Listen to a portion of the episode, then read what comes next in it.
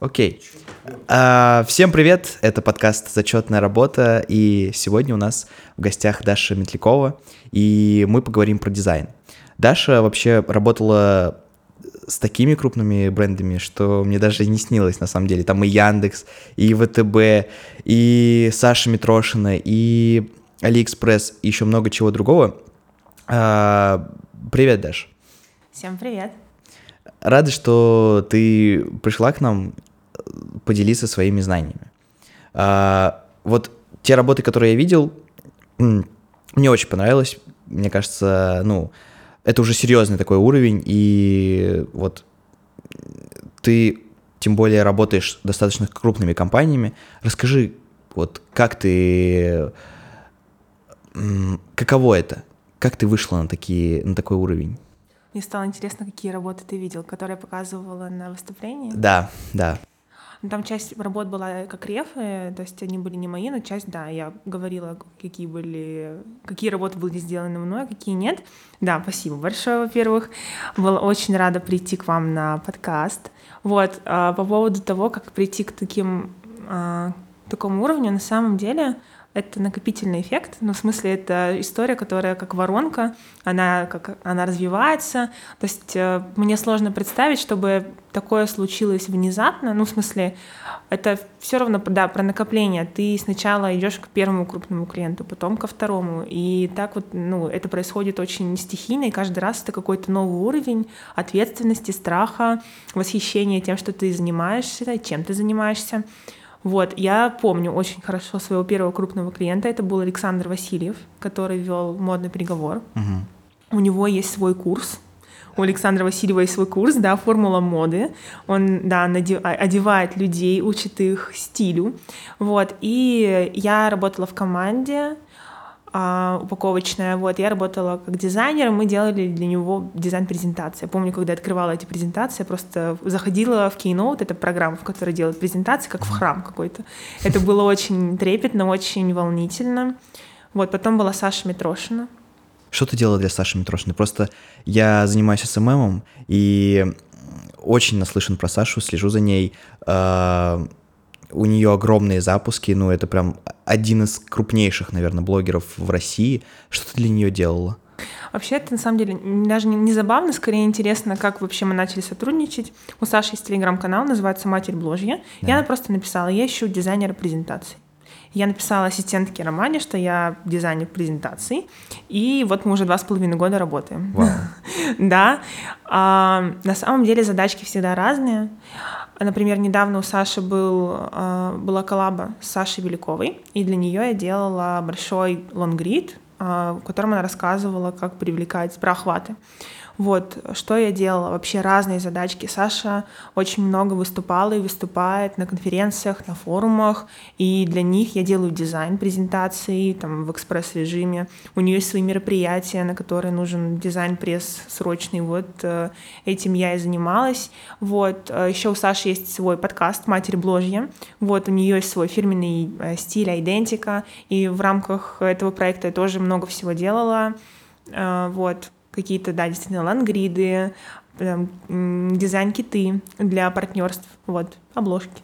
А, то есть ты, получается, сама в основном искала клиентов? Да, клиентов искала сама. А Саша, точнее, ее ассистентки написала сама. Даша Козловская, может быть, тоже, может, кто-то из слушателей или ты, Кирилл, знаешь, Даша Козловская тоже блогер, она запускала линейку боксов.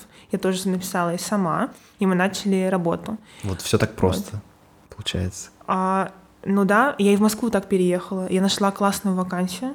Ага. Мне понравился офер. Мы созвонились с а, HR, и мне сказали, приезжай. И я собрала чемодан. А, мне было две, две или три тысячи последние. Я потратила их на билет в одну сторону, в один конец. И переехала в Москву.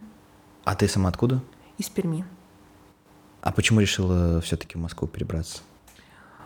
Просто почувствовала, что надо. А, просто мне захотелось. Я давно хотела чего-то нового. А я тогда училась в университете как раз полтора года. Мне показалось, ну, ребята, как-то что-то надо менять, потому что почувствовала какой-то застой, мне хотелось энергии, хотелось двигаться, хотелось вызова. Для меня это очень важно было. И вот я искала, как себя развлечь, что сделать. И вот я нашла классную вакансию, но она в Москве. И таким образом я переехала. А как же ты жила, если у тебя не было денег? Это было не просто. Первый месяц я жила в хостеле на Бауманской. А, артист хостел называется, кажется. Вот, целый месяц я там жила. А, мне были не совсем ну, скажем так, не совсем приветливые, дружелюбные соседи. Угу. Вот, это был челлендж, но, как говорится, дальше больше, лучше. Я получила первую зарплату и уже переехала в квартиру. Угу. А как э, ты вообще пришла к дизайну? Ну вот, много же разных занятий, да, но почему именно дизайн? А вообще, в целом, меня дизайн привлекает по большей части из-за креатива, из-за возможности придумать что-то. И мне казалось, вот когда мне было лет 17, вау, я что-то придумаю, и этим будут пользоваться. На это будут смотреть каждый день люди, когда будут ходить там, за покупками домой. Это будет висеть на огромных фасадах, это будет, ну, это будут использовать блокнотики, ручки. Мне тогда казалось, что все вот круче — не придумать. Я хочу этим заниматься. Я хочу, чтобы люди пользовались тем, что я придумала для них. И... Звучит круто. Да, я очень этого хотела. Мне казалось, что это, ну, это про влияние на мир, про влияние на людей, на то, чем они пользуются. Вот, так и получилось. Я попала в организацию краевую тогда в городе, называется Инпресс Пермь. Пришла туда обычным, ну, корреспондентом, я много там писала, училась составлять статьи. И в какой-то момент начала активно заниматься дизайном. И это все, знаете, тоже про накопительный эффект. Потом я поехала в Артек. Угу. В качестве, ну, я была ну, тогда ребенком по меркам по меркам закона, мне было 17 лет. Вот, это был Международный юношеский медиафорум. И я заняла там в нашей команде третье место. Мы делали лангрид на тильде. Угу. Вот. А, я не помню уже, если честно, тему. Это было немножко давно. Вот, а, но это было круто. Я делала инфографику в конве, и я разбиралась в каких-то программах. Я ходила по артеку, бегала, собирала. Это было очень интересно. Это было очень круто. И тогда я поняла, что я хочу этим заниматься. Когда я поняла, что людям нравится это, и ну все, мне просто э, загорелись глаза. Дальше я поехала в Сириус, это образовательный центр uh для ребят, которые круто себя проявляют. Вот, я ездила туда два раза как ребенок, uh а потом два раза как студентка. Первый раз на программу «Большие вызовы», а второй раз а, я помогала готовить Всероссийскую Олимпиаду для, для школьников. uh вот, и тоже это все начало сильно меня закручивать. Потом я выиграла конкурс и попала в детскую редакцию Артек Медиа. Там мы делали много дизайна, делали какую-то инфографику. Потом, правда, случился кризис, потому что добрые люди мне объяснили, что дизайнер это человек, который генерирует что-то самостоятельно, без канвы, например. Ну, то есть, я надеюсь... Я понял, да. Да, я поясню, наверное, для читателей, что такое канва, для слушателей, прошу прощения. Канва — это приложение наподобие а, какого-то онлайн-редактора, где ты можешь редактировать а, фотографии, делать какую-то графику из стикеров, которые есть. Вот. А, но дизайнер — это человек, который придумывает что-то. А, решает задачу бизнеса, продукта, проекта, подкаста. Угу. Хорошо. Вот ты съездила на форумы, там э, угу. себе сказала, я хочу, чтобы моими продуктами пользовались. Что дальше? Как ты развивалась? Ну, было желание, но как ты к этому обучилась? Вот. Я не заканчивала а, каких-то специальных больших курсов, связанных с дизайном. Uh-huh. Я проходила программы, да, но я не училась, например, в университете, там, на, на дизайнера. И не могу сказать, что у меня там достаточно огромная академическая база там, из, не знаю, пяти лет, когда я, не знаю, сидела в университете и изучала азы. А, нет. Был разный опыт на самом деле. Как-то я сидела дома и понимала, что в конве рисовать я больше не хочу. Вот, и я наткнулась на блогершу Марго Савчук, замечательный блогер, все еще ее смотрю. И она а, рассказывала про курс дизайна, я его купила. И там было задание, а, в течение месяца нужно было каждый день делать какой-то дизайн, там логотип, визитку, mm-hmm. карточку, и в конце победитель получит MacBook. Тогда мне это казалось какой-то просто нереально гигантский сюрприз, подарок жизни, судьбы. Я просто была невероятно счастлива. Все задания я сделала в итоге за один день. К... Серьезно? 30, да, села. 30 заданий? Да, села. Э, и там от просто от, от, с утра до вечера делала просто этот челлендж. Конечно же, я не выиграла, так как все-таки дело не только во времени, в количестве, но и в качестве. Вот, но это было круто. Так я нашла первого клиента. Я до сих пор помню, как я делала ленту с 12 постов за 5600. Я тогда очень собой гордилась. Вот. И это было классно, классно. А дальше уже начались какие-то классные проекты. Я оформляла а, краевой, краевой последний звонок в нашем регионе, а, делала какие-то логотипы, какие-то на меня приглашали мои знакомые на проекты. Вот. А потом переехала в Москву, это все сильно усилилось. Это был некий катализатор и прям сильный ускоритель. Я попала в команду стартапа, где мы развивали этих-продукт, а, хотели сделать онлайн-симулятор, который позволит людям прокачивать свои скиллы. И вот там я уже была как продукт, как креатор, как человек, который что-то рисует. Uh-huh. Вот. И там же я познакомилась а, Сава, это был, он был моим ментором вот, по, по части дизайна, и он меня научил делать презентации, собирать их, и мы делали просто какие-то нереальные объемы. А, мы делали там за неделю, за 3-4 дня мы дизайнили презу на 500 слайдов, wow. какие-то огромные объемы. Он научил меня собирать презентации по смыслам, то есть не только дизайн, но еще и содержание, начинка. И это важные поинты, вот, а дальше уже все, дальше пошли а, другие клиенты. Там пришла, да, Саша Метро. Я помню, первую презентацию для Саши Митрошиной я делала 9 часов. Она была небольшой, на 23 слайда. Я просто а, выкраивала каждый миллиметр этой презентации, каждый. Я там отправляла эту презентацию и не дышала. Но она вышла классная, очень здоровская. Вот. Угу. И дальше уже по нарастающей. А, клиенты и все остальное. Ты можешь дать какие-то три совета начинающему дизайнеру, чтобы вот прокачаться? Ищите лидеров. Не, не бойтесь писать тем, кто в тусовке, кто уже классный, напрашиваться на какой-то совет.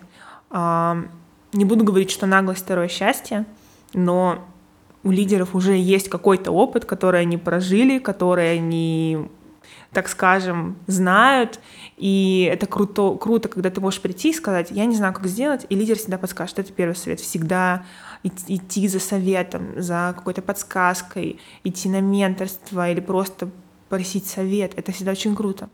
Вот, второе... Погоди, а... пока, ну, второе не ушла. А, вот где искать этого лидера? Как ты поймешь, что вот именно этот человек — он может стать наставником, ментором и так далее. Лидеры вообще везде. Это может быть не обязательно а, э, как дизайнер, то есть э, дизайнер это далеко не только дизайнер, он еще про насмотренность, про какие-то смыслы, про умение структурировать, креативить, придумывать. А где найти его? Где найти классного, крутого лидера? Это вопрос research а. Нужно читать, смотреть в Инстаграм, просто очень много классных людей.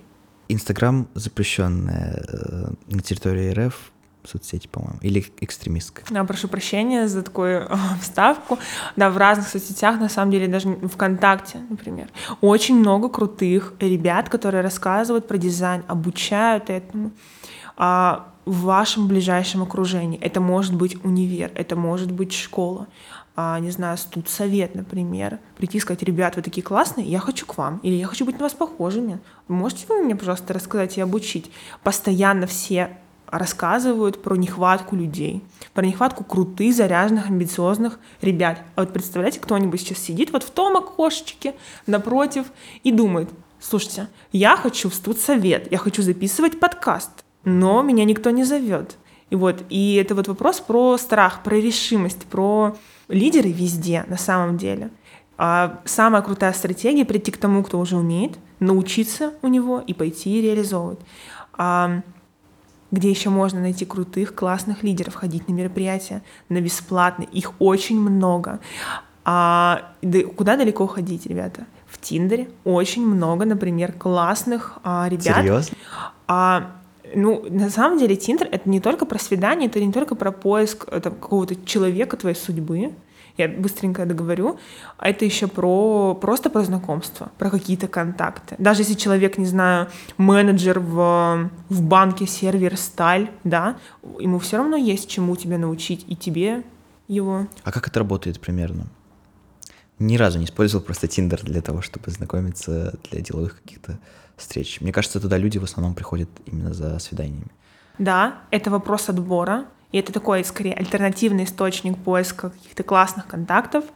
А, я соглашусь, я тоже никогда не знакомилась. Ну, в смысле, для того, чтобы, я там, не знаю, сходить на бизнес-встречу, на бизнес-завтрак, так сказать. Вот. Но как это работает в теории? На мой взгляд, э, ты знакомишься с человеком, например, он маркетолог, или, не знаю, project менеджер или просто вот этот человек, вы знакомитесь, и ты просто рассказываешь, знаешь, я сейчас ищу крутые проекты. Может быть, ты бы хотел что-то реализовать вместе или, не знаю, придумать какой-то проект, стартап. Мы, не знаю, сделаем крутую презентацию и отправим ее каким-нибудь инвесторам. Или, например, оформим грант и подадим его на Росмолодежи. Mm-hmm. Вот. И можно составить в Тиндере крутое описание сразу на этапе а, отсеивания, чтобы ну, ты как бы ранжируешь людей. Ты пишешь, ребятки, я ищу крутого Э, человека для грантов Росмолодежи, и все. Я как-то видел ребят, которые создали свое приложение а, по, по типу Тиндера, только там только деловые встречи. Гениально. Uh, условно, или не только деловые, а ты хочешь поговорить с кем-то, и ты можешь найти человека, который, типа, списаться, вы находите время угу. э, и приходите на кофе. Ты типа платишь там какую-то сумму за подписку, и тебе вот дают эту базу людей.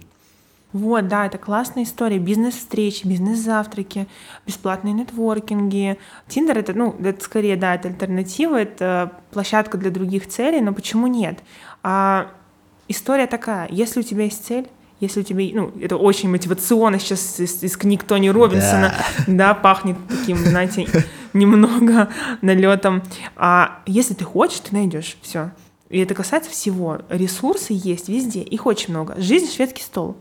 Это, ну, это источник возможностей классных. И человек, который а, ну, не нашел, не хочет, он не хочет их найти. Вот. Так, второй совет. Um, идти туда, куда страшно. Но там же страшно.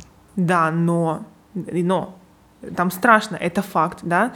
А что мы можем сделать с фактом? Он у нас есть, мы можем его принять угу. и сразу понять, что нам с ним сделать. Почему нам страшно? Как нам пойти в это страшно так, чтобы это было безопасно? Потому что фраза «выйти из зоны комфорта», она немножко, а, немножко некорректная скорее, потому да, что да. мы а, Зачем люди выходят из зоны комфорта? Там Чтобы расширить свою зону комфорта. Вот, и как бы тут не совсем логично. Поэтому вопрос про то, идти куда, куда страшно, нужно ответить на вопрос, зачем тебе туда идти. И в целом а, идти туда, куда страшно, обычно это история про то, что да, мне страшно, но я туда хочу, мне это интересно, это моя цель, это там входит в мою карту желаний, я это повесил себе над, над кроватью, смотрю на это и любуюсь. Вот, это второй совет. Было, у меня было много историй, когда нужно было делать то, что страшно, и сейчас они есть, и вообще когда угодно. И они не пропадают такие Ну и истории. вот как ты справлялась с этим? Вдохнули, выдохнули. Угу. Немножечко да. подумали, да, да, страшно. Немножечко смирились с этим, подумали, а, какие, что случится, если, условно, что-то произойдет прописали в голове сценарии и пошли реализовывать. Идеально никогда не случится, идеального момента не будет. Вот. Это факт, да. Да, согласна полностью, поэтому, ребята, которые слушают сейчас этот подкаст, если вы ждали знак, вот он, вот он, делайте то, что страшно, да, э, просто маленькими шагами, не обязательно бежать туда, куда страшно, можно пойти, да, можно сделать шаг, можно просто лечь, в сторону страха. И это уже, да, это уже прогресс.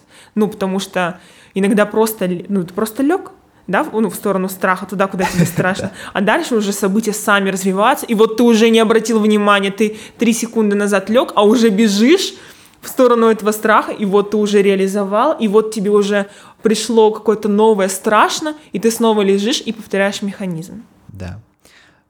А третий? Третий? А, третий совет.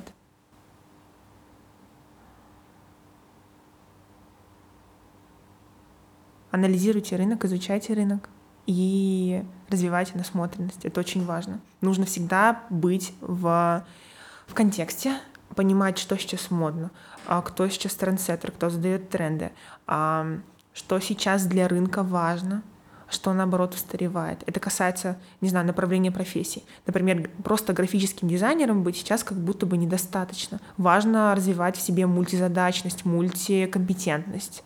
Если ты графический дизайнер, ты еще генерируешь идеи, или ты еще дизайнер презентаций, ты можешь делать motion дизайнер, или ты, не знаю, записываешь крутые подкасты.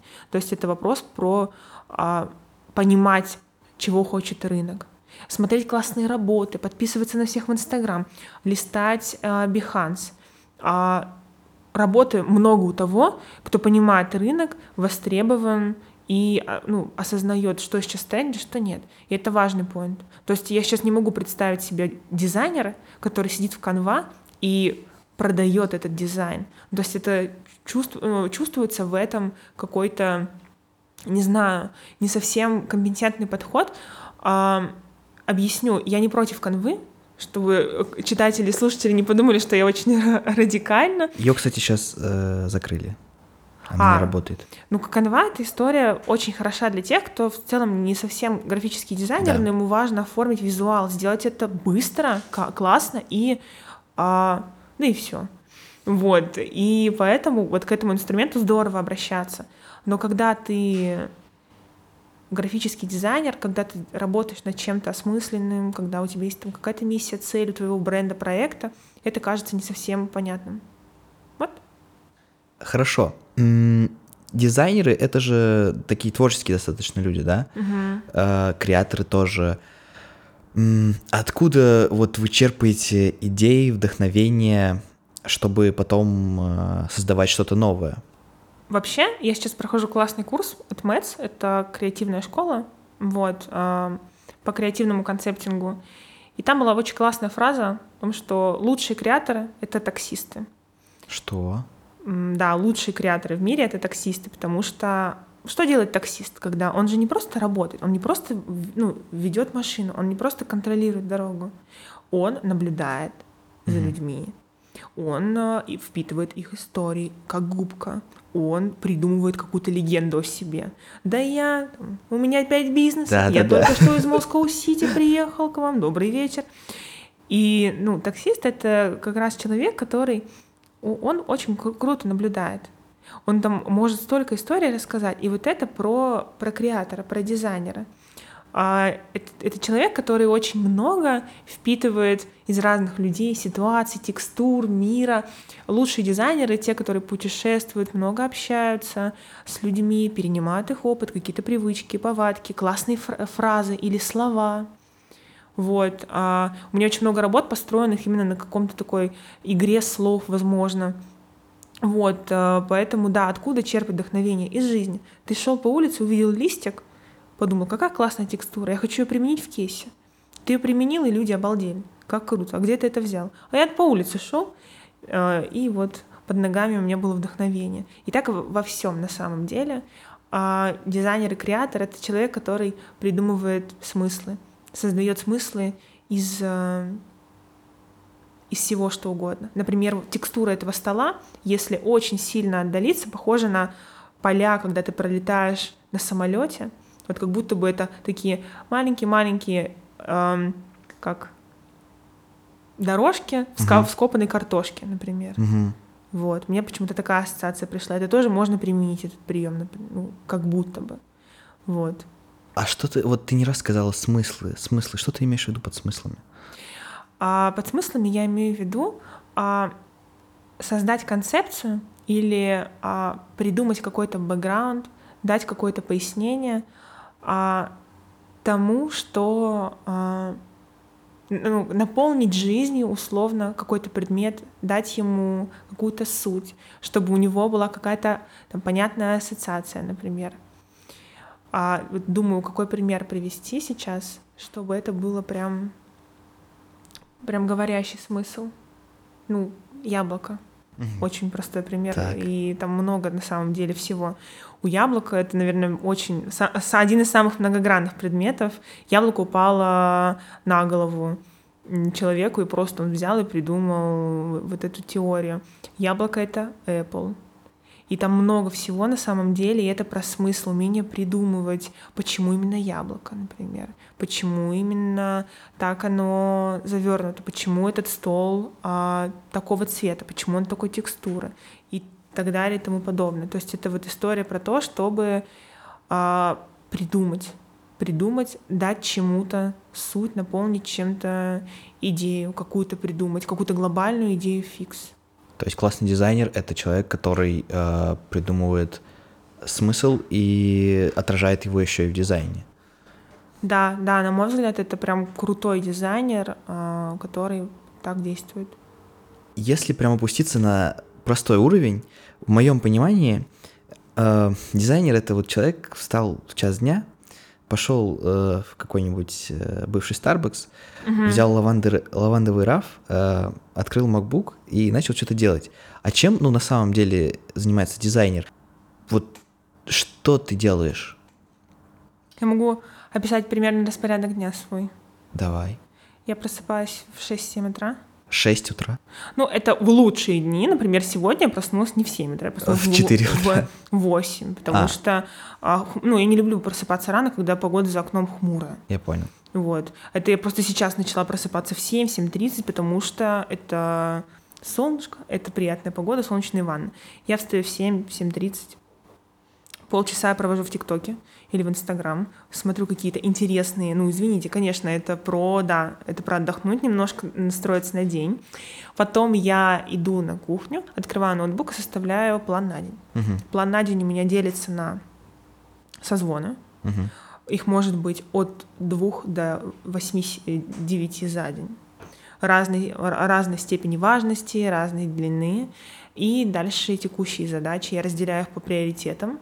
А, там, от самых важных больших проектов до каких-то незначительных. Вот. И там есть пункты не забыть, там по типу сделать английский, не знаю, выпить витаминки, там про- про- сходить на пробежку и что-нибудь в этом духе, там, не знаю, сходить в поликлинику.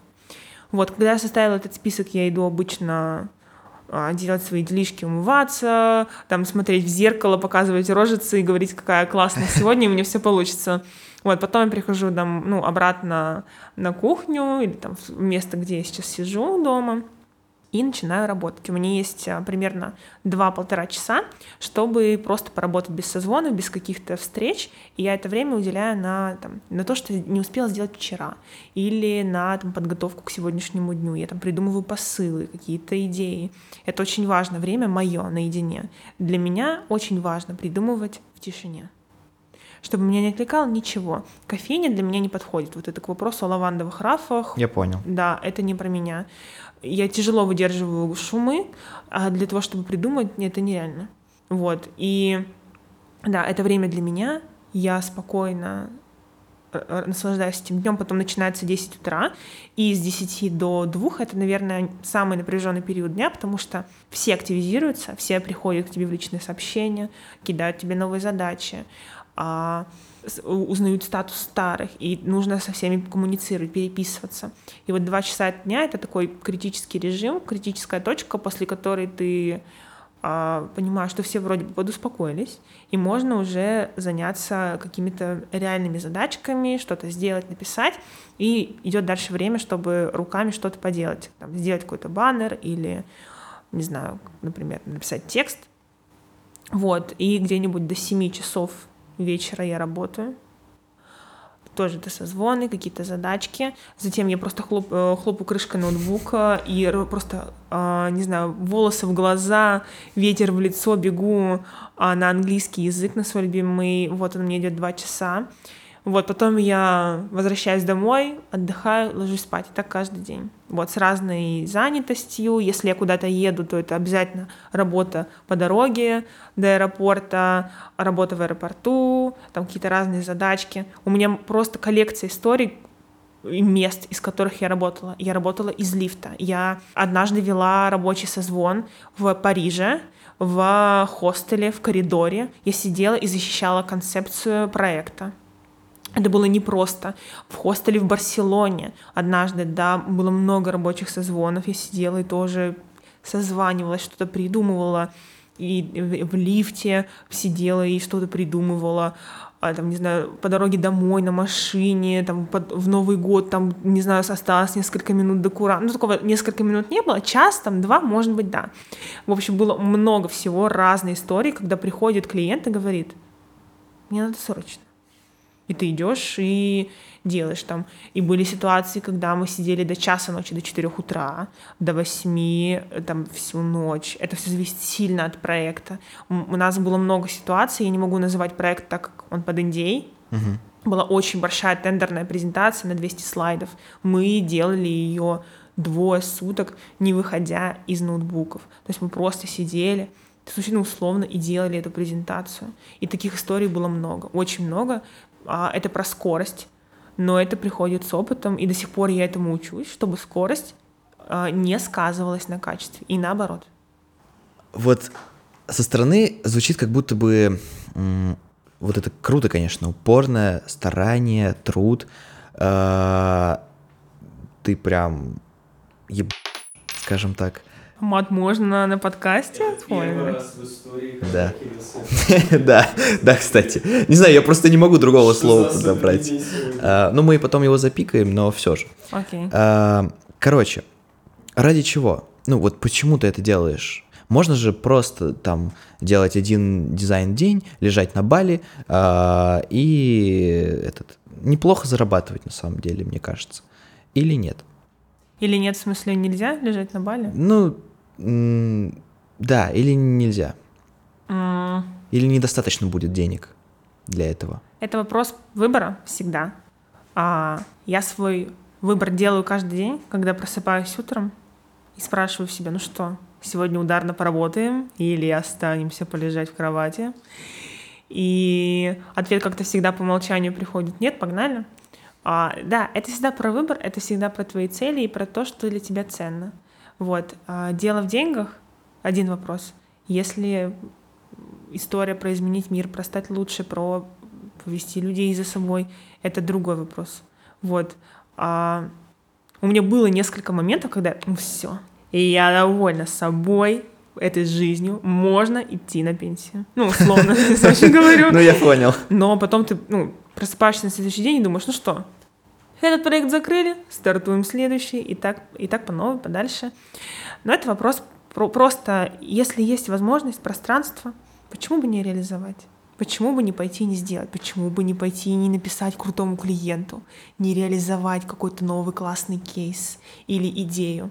Очень страшно подумать о том, что когда-нибудь я придумаю идею какую-то, и ее там условно никто не увидит. То есть никто не разделит радости или, не знаю, не, не узнает об этом, и никто и не вдохновится. Это очень грустно осознавать, как будто бы. Вот. То есть круто, мне круто осознавать, что мои идеи, ими кто-то пользуется, им, ими кто-то может им порадоваться. Или информация, которую я говорю, это, наверное, для меня большая ценность. Угу. И для этого можно работать. У тебя никогда не было выгораний? Конечно, были. Конечно же, были. Они регулярные, цикличные. Вот. Как справиться? Во-первых, понять причину, источник. А... Выгорание — это история про потерю смысла от того, что ты делаешь.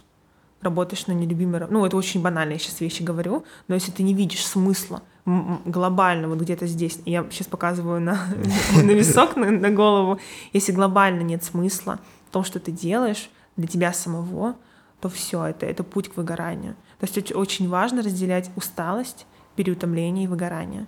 Как я справлялась с выгоранием? Я всегда доводила все до радикализма. Ну, то есть человек неосознанно, он ловит себя на, на каких-то моментах. Ага, вот тут я чувствую, что до выгорания, ну вот до, до точки, когда вот сейчас, сейчас и все, все, все близко, он это чувствует сто процентов. Да. Он чувствует момент, что вот все, сейчас немножечко, если не будет перерыва, все, всем хана, извините за выражение. И И тут вопрос, ты либо это пропускаешь мимо ушей, идешь дальше работаешь, либо берешь перерыв, говоришь всем, ребятки, извините меня, я хочу отдохнуть, и я там возьму 2-3 дня полежать, посмотреть э, YouTube, Кинопоиск, вот, какой-то сериал, Король Шут недавно вышел. Мгм. Вот, а я всегда довожу до радикализма. Ну, то есть до, вот, до точки невозврата, когда ты выходишь на конечной станции, берешь свою там, э, да, свои, э, не знаю, пожитки и идешь пешком обратно до первой станции. А, да, что делать, когда выгорание? Если честно, ощущение, что у меня нет ответа на этот вопрос а, такого экспертного, а, но как будто бы это история про переоценку ценностей. Если ты чувствуешь, что выгорание, это значит, что пора что-то менять в жизни. Подход к работе, а, какие-то интересные, классные штуки вводить. У меня есть примерный список того, что я делаю, чтобы не выгореть. Вот. Например. Ну, во-первых, это строгий рабочий день с, там, с утра до вечера. Есть святой закон. Лучше, лечь, э, лучше встать пораньше, чем, чем лечь попозже. Это работает всегда. Лучше я лягу в 10 и встану в 5 и поработаю, чем а, лягу в 4 и встану в 7, сделаю вид, что я бодр и весел, выпью энергетик и помчусь по делам. Всегда лучший вариант лечь пораньше, встать пораньше. А, это первый закон, ну, закон, правило. А, да, и рабочий день всегда заканчивается в 7-8 вечера. Если будет а, по-другому, день и ночь смешаются, работа смешается с жизнью, и ты просто закрутишься, как белка в колесе. А, потом четко выходные для выходных. Ответить на сообщение. Вася пришел ко мне там с новой каким-то сценарием. Нет, а, выходные для выходных. Это очень четко. Это дает большую ценность рабочим дням, и ты не работаешь по выходным. И, наверное, еще классная штука. Просто развлекать себя, баловать своего внутреннего ребенка. Такая тоже очень избитая фраза Да. Очень избитая. Блин, просто делай, что тебе нравится. Ты хочешь в аквапарк? Отлично, погнали. А, В парк аттракционов «Остров мечты» let's go. И таких вещей должно быть много. Даже если ты, не знаю, прогуляться. Главное не оставаться в привычной среде. Я стараюсь выходные ми- ну, минимально проводить дома, потому что это мое, ну, условно, рабочее место, это то, где я нахожусь, у меня удаленка. Вот, и я всегда выхожу из пространства дома. Например, на, прош- на прошлых выходных в субботу я ходила на страшный квест, а в воскресенье я принимала гостей. У меня был турнир по монополии дома. Турнир? Мгм. Это как? Да, на самом деле, это просто игра в монополию. А. Больше, чем на троих человек. Ко мне приходили друзья, и мы в пятером играли в монополию. Это была такая большая встреча. Вот сегодня, например, я поеду после записи подкаста, я поработаю и поеду тоже, ну не на мероприятие, я поеду играть в игру, что-то по типу монополии, только так, как она больше направлена на такие, на проработку каких-то личностных вопросов, вот. М. Не, не помню название, но звучит круто. Да, Вот. Ее проводит круто. мой психолог, э, поэтому да, психолог, у которого я консультировалась. Вот, вот таких вещей должно быть много. Работа, ой, жизнь, жизнь не состоит из работы. Я постоянно себе это говорю и забываю. Забываю. Я всегда об этом забываю. Вот. Я понял. А еще я заметил у дизайнеров, да и вообще у многих творческих людей, вот ты смотришь со стороны и видишь, что человек прикольно делает какие-то вещи, да? Э, Это может быть кастомизация, э, тот же дизайн, вообще любая творческая работа. И ты говоришь, а почему ты, ну, не ищешь клиентов, не зарабатываешь на этом? И человек говорит, ну, а я думаю, что я делаю недостаточно хорошо. Вот этот вот синдром самозванца, я думаю, это очень частая история э, для дизайнеров в том числе. Вот у тебя такое было, Да, есть до сих пор. а как ты не знаешь, как с этим бороться. Но, если честно, мне в голову а, ничего не приходит, кроме как а, ну, подружиться со страхом, понять, что мы все не идеальны. И, э, вы просто подумайте, что ну, кому-нибудь точно в этом мире не будет нравиться. Ребята, а, представляете, у звуков природы на Ютубе есть дизлайки. То есть кто-то поставил дизлайки звуком природы. Охренеть. Представляете? Есть фраза, ну, я же не 100 рублей, я не могу понравиться всем, да? Ну, с намеком на то, что 100 рублей понравится всем. Нет, ребята, найдется человек, который скажет, «Пф, 100 рублей? Почему не тысяча? Почему не тысяча? Почему не 5? Я люблю Хабаровск. Что-нибудь такое, да? Ну да.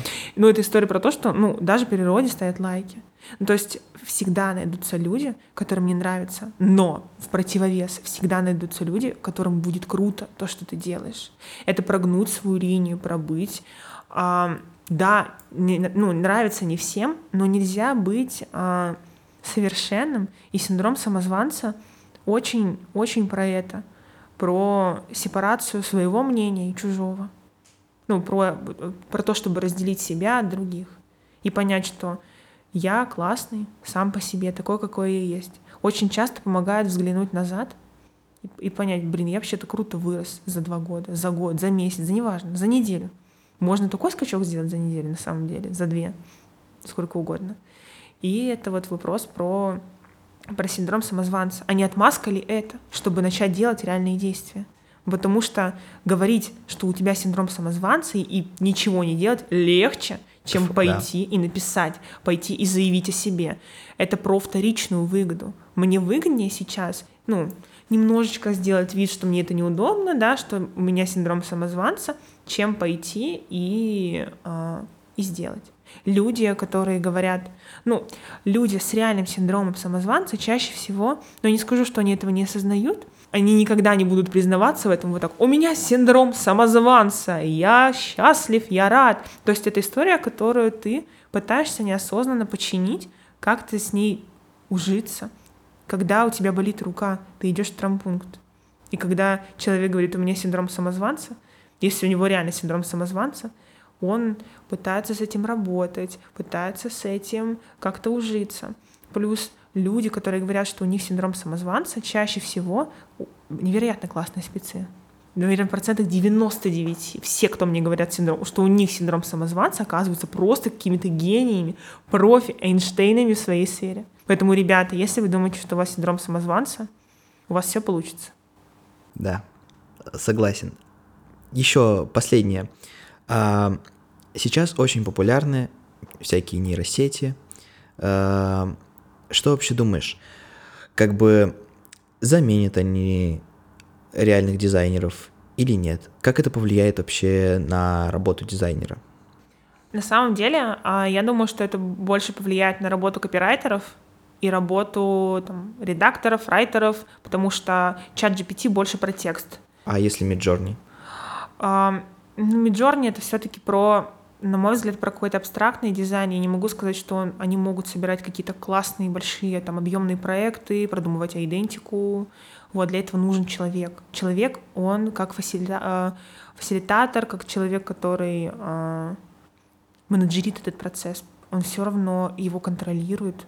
То есть у пока, на мой взгляд, э, ну, у искусственного интеллекта нет сейчас того, что есть у человека. Это, это эмпатия, это командная работа, это умение целиком и комплексно понимать задачу, которая нужна, и это про, про людей. То есть GPT-чат и вообще все инструменты — это крутой, это крутой способ, инструмент, а, который можно использовать в работе, улучшать процессы, а, повлиять на производительность, но я уверена на миллиард процентов сейчас, по крайней мере, что это ну, история, которая в перспективе пока не заменит человека.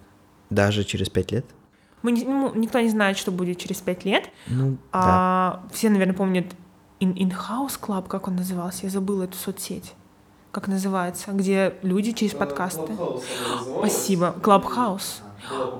Все, да, Forbes про нее писали. Просто все были уверены, что они взлетят как ТикТок. Я забыла уже название этой соцсети.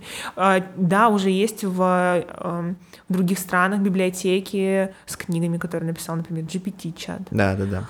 Но через пять лет сложно сказать, что будет. я думаю, что это нам надо подумать, людям, в смысле глобально, а поменять подход.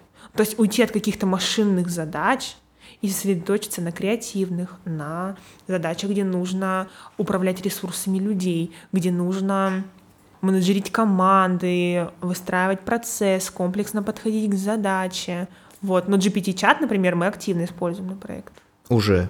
Ну, а на некоторых, да, не могу называть имена, потому что все под NDA, ну, да, но есть проекты, например, где GPT-чат помогал нам с неймингом, где он помогал нам с подготовка и позиционирование и там основного ключевого USP, а, где он помогал писать тексты. Вчера а, коллега а, уходил с работы, и GPT-чат помог ему написать прощальный текст в команде. Ничего себе. Ну да, ну, он в итоге сам написал его, не используя GPT-чат, но сам факт того, что э, может помочь даже в таких вещах э, искусственный интеллект, круто. Но все равно управляет, кликает, да, принимает решение человек. И это то, что нельзя отнять у нас. То есть, на мой взгляд, это работает так. Угу. Ну, на этом, наверное, тогда все. Uh, на самом деле, вот я к дизайну так косвенно отношусь, но мне было очень интересно. Uh, очень много советов, особенно для дизайнеров uh, и инсайдов в этом выпуске. Спасибо еще раз, что пришла к нам. Ребят, спасибо вам большое. Вы классные, у вас все получится. Просто верьте в себя, не останавливайтесь. И чекайте тренды на рынке. Спасибо, пока. Всем пока-пока. Ну что, по-моему, классно. Да, мне понравилось. Кайф.